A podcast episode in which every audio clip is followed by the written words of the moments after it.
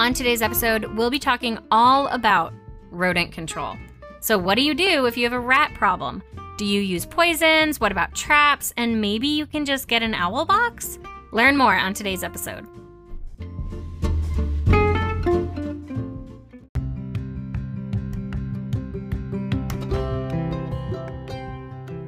Welcome to Naturally Florida, a podcast about Florida's natural areas and the wild things that live here.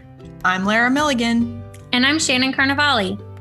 This podcast is brought to you by UF IFAS Extension in Polk and Pinellas counties.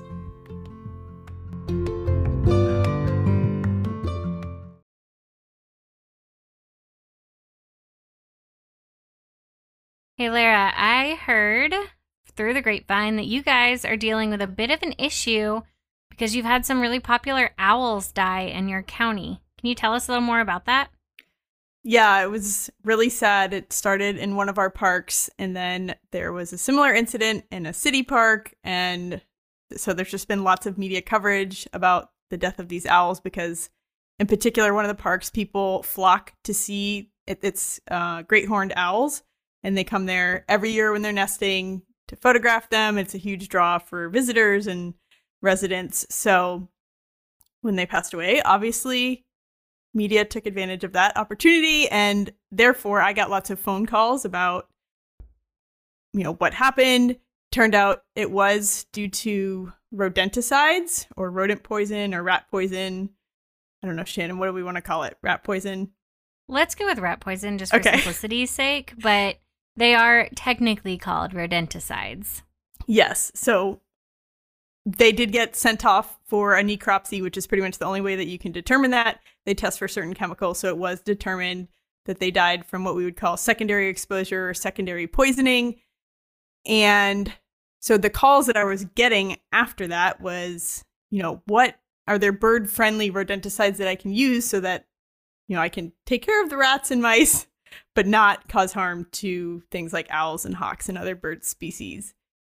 Yeah, that sounds like a really important topic to cover today. But before we do that, let's just go back and connect a little bit more why rodenticides or rat poisons would have an effect on owls.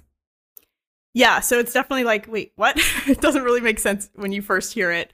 So, and I will say there's many different rodenticides out there on the market. Chin and I aren't going to go through all of them, but some of the more common ones that are used are are what we call anticoagulants, which is just a fancy way of saying blood thinner. So these anticoagulants basically they interfere with the activation of vitamin K. Maybe you're familiar with that in our bodies, but it's basically the key component in blood clotting. And so basically the rodents that we're trying to kill, the rats and the mice, typically bleed from internal bleeding, which in itself is like a horrific thing to think about. Yeah. So that alone might make you like reconsider ever using rodenticides. It's pretty terrible sounding death. Yes. So the issue is the chemicals within these rodenticides can remain in the tissues of these rodents. And there's there are two types of anticoagulants which we'll talk about in a second. But because those chemicals can stay in the tissues of these animals and often it takes sometimes multiple days for the rodents to die if those rats or mice are consumed by something like an owl, they can then become exposed to these same chemicals and have the same effect. Basically, they would die from internal bleeding. And that makes sense when you think about what type of prey a predator is going to go after. They go after the sick looking ones or the ones that aren't moving as quick. And so that really does make a lot of sense, unfortunately. Exactly. Yeah. And that's another issue. I mean, not only it's actually not really well studied in birds, but we would call sublethal exposure, kind of what you were talking about. Like they've consumed these, they're kind of like they're sick, they're not dead, they might not ever die, but they're slow to respond, they're just slower in general. So yeah, if you're a predator, you'll be like, well, yeah, I'm gonna go for that. Dinner. So, yes, exactly. So that's also definitely another thing to think about and consider. And you mentioned that we had two different types of rat poison. So, just real quick to go over those. First generation anticoagulant rat poisons were just that. They were the first ones we had access to. The target rodent needed to visit the poison bait multiple times, ingest multiple doses before they accumulated enough of it to have a lethal dose or have enough of the poison to kill them. Unfortunately, in addition to it being slower acting, we also started to see some resistance building up in the population, which just means that the rat poison wasn't as effective as it used to be, and it required more and more of it to have a lethal dose if it even got there. So, in an effort to combat the resistance that was being seen in first generation anticoagulant rat poisons, they came out with second generation anticoagulant rat poisons. And with these new ones, it took only one dose of the poison for the rats to ingest enough to have a lethal effect or enough to kill them. And so that's first versus second generation anticoagulant rat poisons. But Lara, are we able to use any type of rat poison that isn't an anticoagulant? Yes, so there are non anticoagulant rodenticides. There's several options out there on the market, but again, same end goal is to kill the rat or mice that you're targeting. So I do just want to also mention though, for you as a homeowner, you would only be able to get access to the first generation anticoagulants and these non anticoagulant rodenticides. The second generation are only available t- at the like commercial level. So just to keep that in mind if if you're doing research or anything you're like why can't I find this particular one and that would be why. That makes a lot of sense that we would keep the stronger rodenticide in the hands of professionals. Unfortunately, we do know through research that second generation anticoagulants are still very much associated with that secondary exposure that you mentioned, which can cause death in non target animals like owls and other birds of prey or other ground predators. So let's transition to some of our non rat poison options because I think that's really what we want to talk about today. And if anyone listening is really interested in the rat poison information, we'll include a lot of that in our show notes. The active ingredients that we're talking about have so many letters in them, we are not going to try and say them on this podcast. I won't be able to pronounce it correctly, you won't remember it, and no one will know how to spell it. So, Lara, let's move on to something that is how can we deal with rats without poison? Yes. So what we recommend is something called integrated pest management, which is a fancy way of saying use the least toxic method of controlling your pest species first. Do everything you can before resorting to chemicals and poisons. So, in the case of rats, one of the first things that we do is what we would call rodent proofing, which is just figuring out if you have them in your building or your home, figure out how they are getting in there, and then blocking those entryways. And that's obviously very oversimplified. Shannon and I can also link some resources in the show notes for specific ways on how to do that. Or, of course, you can always pay a company to do that for you. Right. And along those same lines, it's kind of included in rodent proofing, but it's also a slightly separate thing, which is just reducing the attraction to wherever they're getting into. So you want to keep your home, your garage, your shed, wherever you're having a rodent problem, you want to keep it clean. Remove any unnecessary food, water, any tight spots that they could use for nesting, any material they could use for nesting, because finding rats' nests are a literal thing that I do not enjoy, but it's happened. They show up in my shed sometimes. So just keep it all clean, and that will um, that'll help also. Yes, and that's something Shannon and I mentioned again in several previous episodes. Keeping clean, keeping yeah. pet food and other access to food is always beneficial for avoiding pests. Another thing you can consider is this idea of supporting natural predators of things like rats and mice. Now, that being said, there's no research that shows if you attract, you know, snakes or owls to your yard that you will not have issues with rats and mice. Yeah. But we know that certain species like rat snakes will consume rats. We know owls, in particular, one of the most studied barn owls, consume a crazy amount of rodents. So many. So many. There was one study that looked at a nesting pair of barn owls that consumed over 3,000 rodents in just one year. It's amazing. Yes. But we also know rats like breed very prolifically. So again, just just keep that in mind. But there are other things, you know, supporting predators and the whole food chain in your yard will just create a nice balanced system. And Shannon and I always like to talk about the ecosystem. And you have your own ecosystem right in your yard. Absolutely. And if you think back to our cavity nesting species podcast episode, we gave you all kinds of information about how you could support those cavity nesters. And we have a lot of birds of prey that are cavity nesters, including the um, barn owl, the barred owl, the eastern screech owl, several other birds of prey species. And so, if you need to, go back and listen to that episode or reference the show notes. And you can put up artificial habitat, also known as nest boxes or bird houses, to support those predators in our urban areas because they are very prevalent in our urban and suburban areas. Yes, yes, very good point. We always like to point you guys back to some of our previous episodes in case you missed them. Another thing that you've probably heard about or are familiar with as it relates to controlling rats and mice is just using the old school trap, right? Mouse trap. Wasn't that even a board game or something? It was an amazing board game. Can I just say I had it and I loved it and I played it all the time and drove my parents insane. Hashtag 90s. Oh, I might need to go find that. so, the thing to think about with traps, they are incredibly effective. They're also cheap.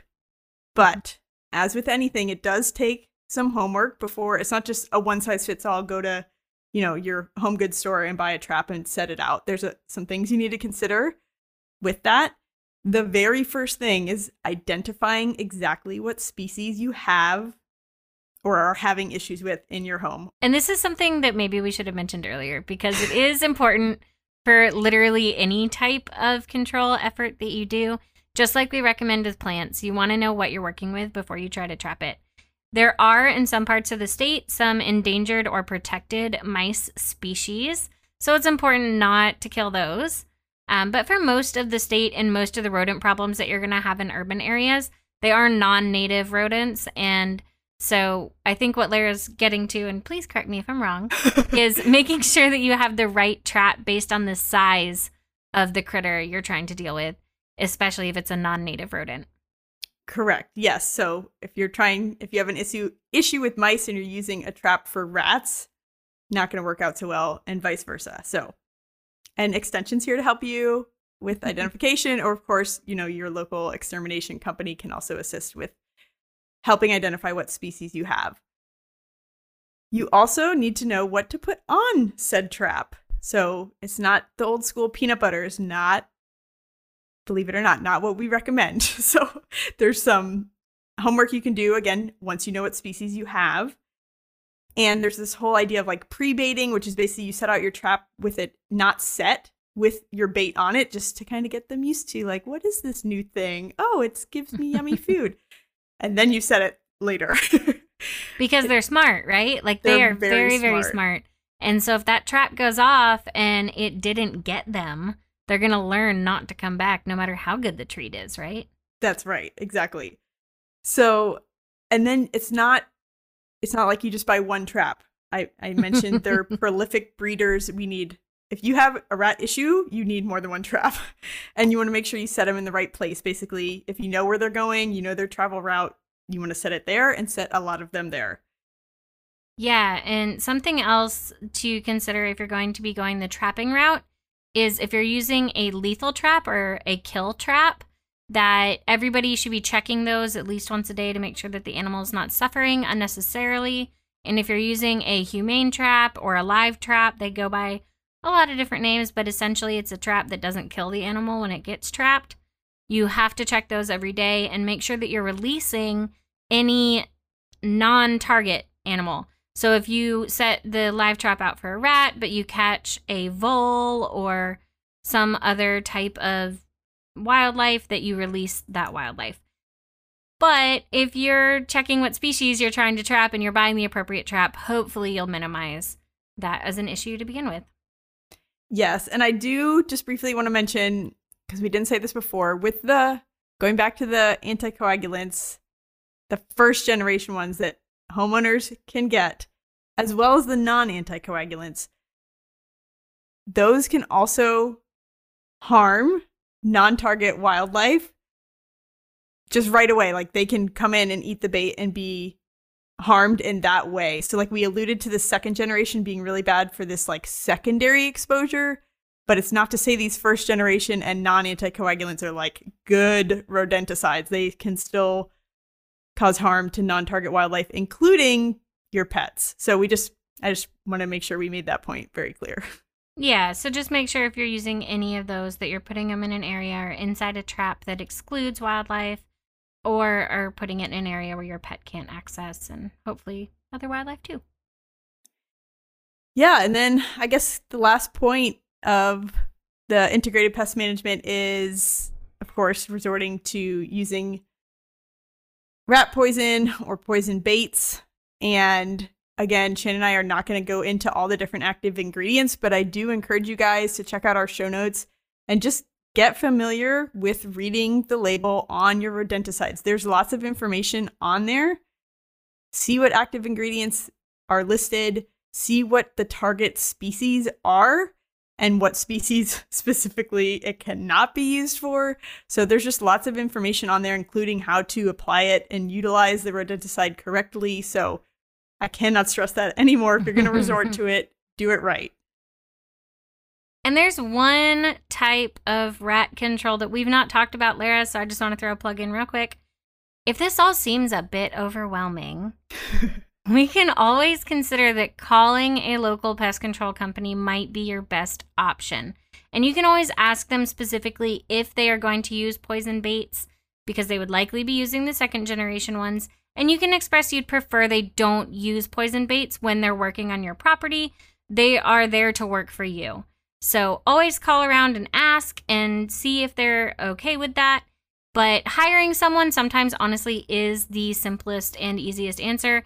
They are trained, they are experts in this, they know what behavior to look for in whatever the target species is, and then you can focus your efforts on artificial habitat or keeping the area clean and mess free.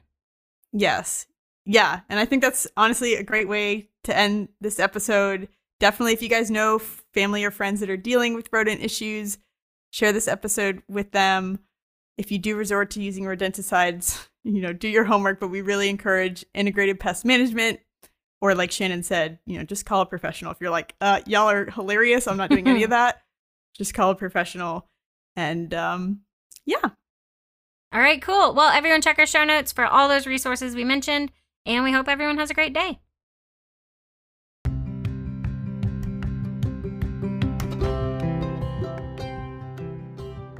Thanks for listening to Naturally Florida, a podcast about Florida's natural areas and the wild things that live here. Stay updated on new episodes by subscribing on your favorite podcast platform. If you enjoyed today's episode, consider sharing it with a friend. Naturally Florida is produced by your hosts, Shannon Carnevale and Lara Milligan. If you have questions or suggestions, submit them online at naturallyfloridapodcast.com. This podcast is brought to you by the University of Florida's Institute of Food and Agricultural Sciences Extension, an equal opportunity institution. Thank you for listening.